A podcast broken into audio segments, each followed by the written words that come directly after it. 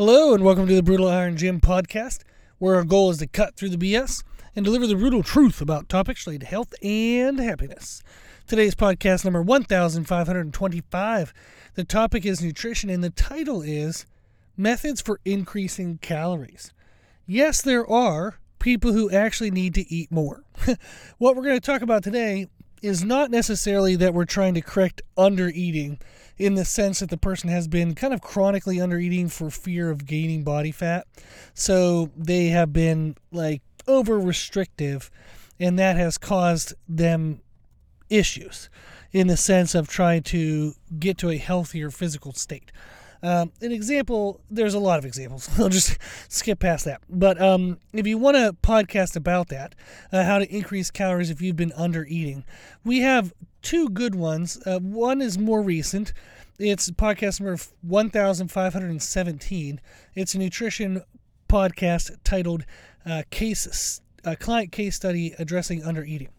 We also have a podcast 1428, which is a nutrition podcast titled How Under Eating Shows Itself. So if you're afraid that you've been under eating, that'll actually explain how you would know if you've been under eating. And then also podcast 1099 is a nutrition podcast titled How to Increase Calories if you've been under eating. So if you've been under eating for fear of gaining body fat, you're trying to lose fat, but nothing seems to be working. You're plateaued. You feel miserable all the time. You feel soft and squishy. Uh, you just don't look lean. You don't feel good, but you're afraid to eat more. All of those podcasts will help. You can find all of our podcasts on our website at www.brutalirongym.com. And now, what we're going to talk about today is actually people who want to build muscle, they want to get bigger, but they're just struggling to eat more. Now, I have been there. I've actually dieted about a 4 billion times. I've lost 50 pounds in 10 weeks or less three times in my life. I've lost 70 pounds in one kind of stretch of a diet. I've done a lot of dieting to lose weight. I've also gained a lot of weight. So when I first started lifting weights, I was 165 pounds. I had a fat rolls around me, like you could grab thick fat rolls. I had no muscle definition anywhere. At six foot tall, 165 pounds. So I was incredibly thin, muscular wise, but I had a lot of fat on me. Now, still six foot tall. Bummer. Would have been nice to get a little taller. But I'm around 280. You can see the outline of my abs. So I'm looking pretty good. Gained a lot of weight. Now, in the process of that, I've done a lot of a lot of experiences of trying to force feed myself. I've joked about it before in podcast where I actually threw up one time. I was in grad school and I was trying to drink a protein and oats drink before I went into class. And I didn't feel like it. And I was like, you know, this is bull crap. You say you want to get bigger, you got to be tougher. So I was super mad at myself, forcing myself to drink it. And then I just vomited everywhere outside of the building, which was probably gross for everyone but I have been to the point of force feeding myself to throw up. That's how much I've wanted to grow. So it's fun in the sense that I've had both extremes. I've had crazy dieting experiences, but I've had crazy force feeding experiences. So if you want to know how to gain muscle size, I have done it, and I want to share with you what I tell clients to do. Now, we have kind of like daily methods, ways to increase your calories in like each day. But then there's also tracking methods, like what you should aim for every day. So I want to kind of go through both of those a little bit quick, just give you a good background of it, and then you can kind of go off on your way and have fun and use some of the information. So, daily ways, one of the easiest, best ways to do it is just to include more uh, calorically dense foods in your diet. So, if you don't use them, or if you do, use more, but oils, put oils on everything. Uh, you know, it could be olive oil after you've cooked. You can use avocado oil because it doesn't really have a taste. Uh, macadamia nut oil is a really healthy oil. It has a lot of good uh, types of fats in it. But you want to add oils to your food. Those are the three that I'd recommend. I'm, I lean towards macadamia nut oil uh, or avocado oil. Those are the ones I use. But I've used coconut oil. I don't like the taste of olive oil. I am sorry to the people who probably feel offended by that. Uh, but I don't like the taste. So I've, I've actually tried pretty much everything you can think of.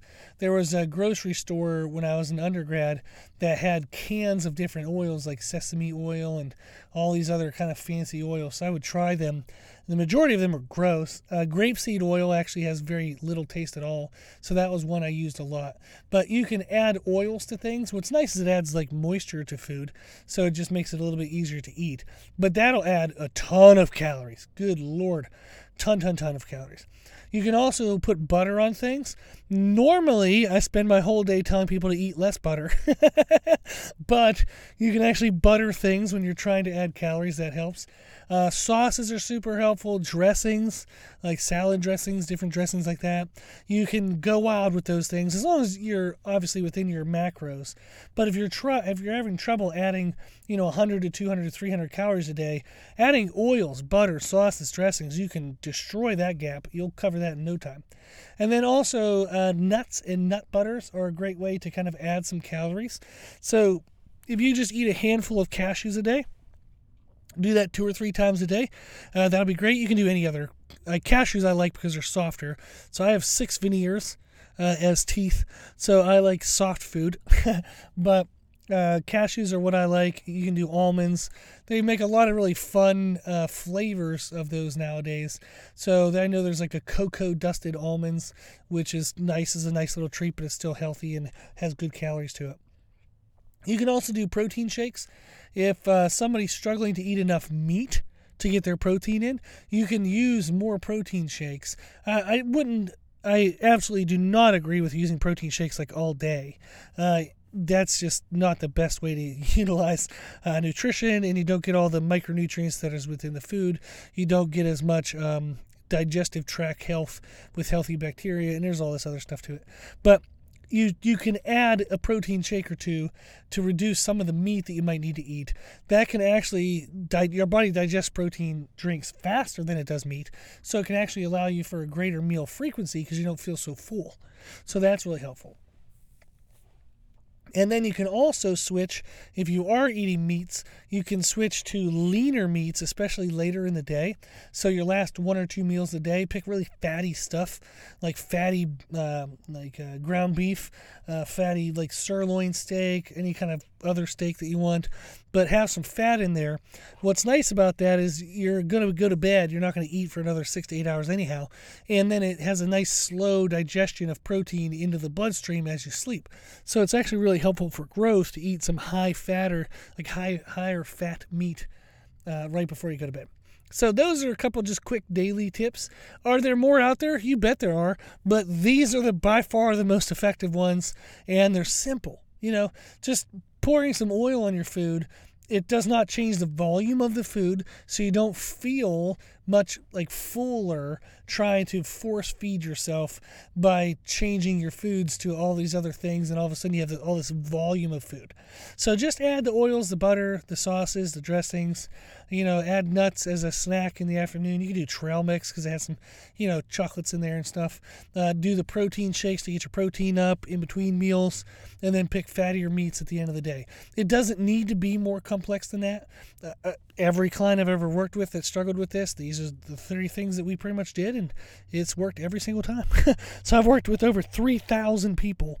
My goal is to make it simple, not like all these crazy nuances and try to sell a program or anything. So that stuff is enough. It does work. If you have any questions about that, though, just shoot me an email at at gmail.com. Now, what the other thing we get into is how we track our calories and what we aim for uh, each day. That can be a big thing as well often when people try to eat more to grow, they try to eat more every single day. They get burned out and then they kind of quit. Now, I have done that myself because I didn't know any better. But I remember I did a diet one time where I tried to eat 5,000 calories a day for it was 30 days in a row, I believe. That doesn't sound that hard uh, you know, if you just have a pizza and you're pretty much at 5,000 calories. But I restricted it to kind of healthy things. I've jokingly told clients before, I said, you can't get fat off chicken breast and rice. Well, I tried. so I tried to eat what would be considered like clean bodybuilder type foods, but try to have at least 5,000 calories every day. That was horrible. I did it, but it was horrible.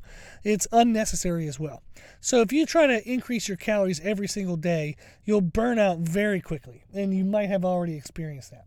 So instead, what we do is we, we use caloric cycling, which people usually believe, like think of in regards to dieting uh, to lose body weight or body fat, but you can actually calorically cycle to gain weight. I've talked about it in a couple podcasts here and there, but essentially what that means is you're going to eat more on days you move more, eat less on days you move less. But on both of the days, you still want to be in either a small surplus or a really big surplus. So what I typically have people do if they're starting with this is on training days, we're going to eat more. On non training days, we're going to eat less compared to training days. But overall, we're going to aim for kind of a balance of a surplus throughout the week. And that'll give us, like, some days we're growing a little bit, some days we're growing a lot. But it gives them higher and lower days where some days they don't feel like they have to force feed themselves as much as they do on the high days. So, for example, let's say somebody weighs 175 pounds. Now, I'm going to throw out numbers more for understanding of the concept, not that you should actually do these numbers. If you want to know how to figure out your own numbers for calories and protein and distribution and stuff, check out podcast 1232. It's a nutrition podcast titled Start Here. It'll literally tell you step by step how I set up programs, nutrition programs for my clients. So, free. Just go listen to that, follow the steps, and you got yourself a nutrition plan. Now, if somebody weighs 175 pounds, let's say they're trying to gain weight, they're relatively lean already. Like they they probably have good muscle separation, good muscle definition. They just can't seem to get enough food in to get that next level of growth. We might aim for training days to have their body weight times 17 to 18 in calories. So take your body weight, multiply it by 17, take your body weight, multiply it by 18, round off a little bit to make it easier to remember, and that would put a 175 pound person eating roughly 3,000 to 3,200 calories on training days. Then on non training days, we might aim for a little bit lower, maybe body weight times 15 to 16. If somebody's 175 pounds, they're lean, they want to grow, they would that would be somewhere between 2,600 to 2,800. So on their training days, they're going to be eating roughly about 400 calories more than they would on non training days. An easy way to adjust for that is to just use an intra workout or post workout drink on your training days. So that way you don't have to change all of your meals. Your breakfast can be the same, lunch can be the same, dinner can be the same, but on training days you have 400 calories worth of an intra workout or post workout drink mix, whatever uh, combination you want there super easy. Then you're not trying to figure out 5,000 meals and two separate, you know, diet plans for two different days. It just makes it super simple. Now, once you get used to doing that, you might say, okay, I, I, I still want to push for more growth. And I've had clients eat like body weight times 20 and they're struggling to still grow. It just depends on their uh, their body type, their activity level, and the style of training that they like to do. But we also then move to high, medium, and low days. So rather than just high, low, high, low, we go high, medium, low. And the highest days, we emphasize on their lagging body parts. So if they really want their back to grow, we eat the most on back days. If they really want their legs to grow, we eat the most on leg days, that kind of thing. So we'll have one to two days a week of a really high calories, and that's body weight times 19 to 20. So if somebody's 175 pounds, they'd be eating 3,300 to 3,500 calories on those days. Then their two to four days, depending on their training frequency, or their other training days. So maybe they really want to emphasize back and legs. Well, what do they do on chest? What do they do on, you know, arms, those kind of days? They eat like a medium amount, which is that body weight times 17 to 18. And then on their low days, their non training days, body weight times 15 to 16. Now, that's different for everybody. Some people, they might struggle to grow, but they are also kind of soft. So we don't want to push this high on calories because it's just going to make them uh, appear to get fatter as they grow muscle underneath their body fat. So we might actually want to do these a little bit low numbers, let them lean out a little bit as they're trying to grow. Now, again, with that one, it's super easy. Just use the intra workout or post workout drink. And then on the days you really need to push your calories up, just have something fun to eat, you know, either earlier in the day if you train in the evening, or if you train in the beginning of the day or middle of the day, have something fun to eat for dinner. You know, like go out to eat, eat a pizza, stuff like that. Just get your calories up.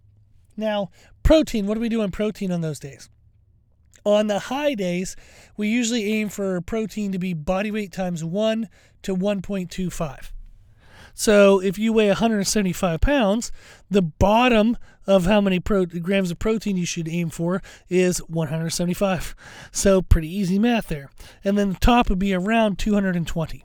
So take your body weight times 1, that's the bottom number of the range.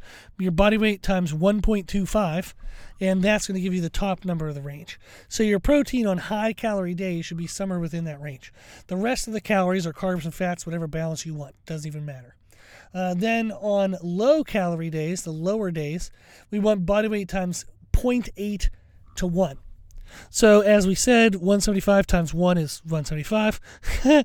0.8 is 140. So of 140 to 175 grams of protein on your low calorie days. Now, can you play with that around some? Yeah, sure. Uh, I, I, wouldn't go too far above that unless there's like special cases. Uh, but in general, you don't want to eat more and more protein and over restrict your calories and fats because it actually negatively impacts fat loss and you end up uh, just going to the bathroom a lot and you're not actually absorbing all the food that you're eating. So these would be great ways for how to increase calories per day. As we said, use highly calorically dense foods, oils, butter, nuts, sauces, dressings, those things. Use more protein shakes if you need to. Eat fattier meats towards the end of the day. Then how do you manage your macronutrient targets? Like we said, start using caloric cycling. Have high days and low days, even high, medium, low days. And then protein on your high days, body weight times 1 to 1.25, and low days is body weight times 0.8 to 1. So the variability of different calorie numbers per day can really help to maintain hunger over the long term. So rather than force feeding yourself every day, you only have to force feed yourself maybe two days in a row, then you get a day break. Two days in a row, then two days of break. You know, that kind of thing. So it, it lets you be more consistent over time because you're not burning out so fast. Now, what you can do is track your weekly average calories.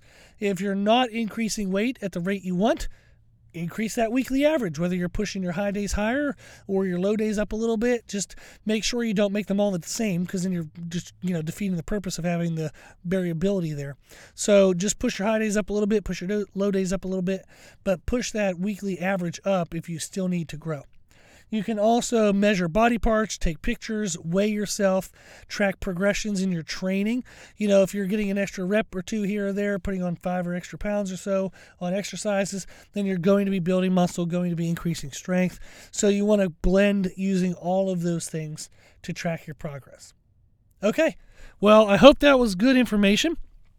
If you have any follow up questions, just shoot me an email, Jim, excuse me shoot me an email brutalirongym at gmail.com. So thank you for listening. If you like our podcast, please consider sharing it.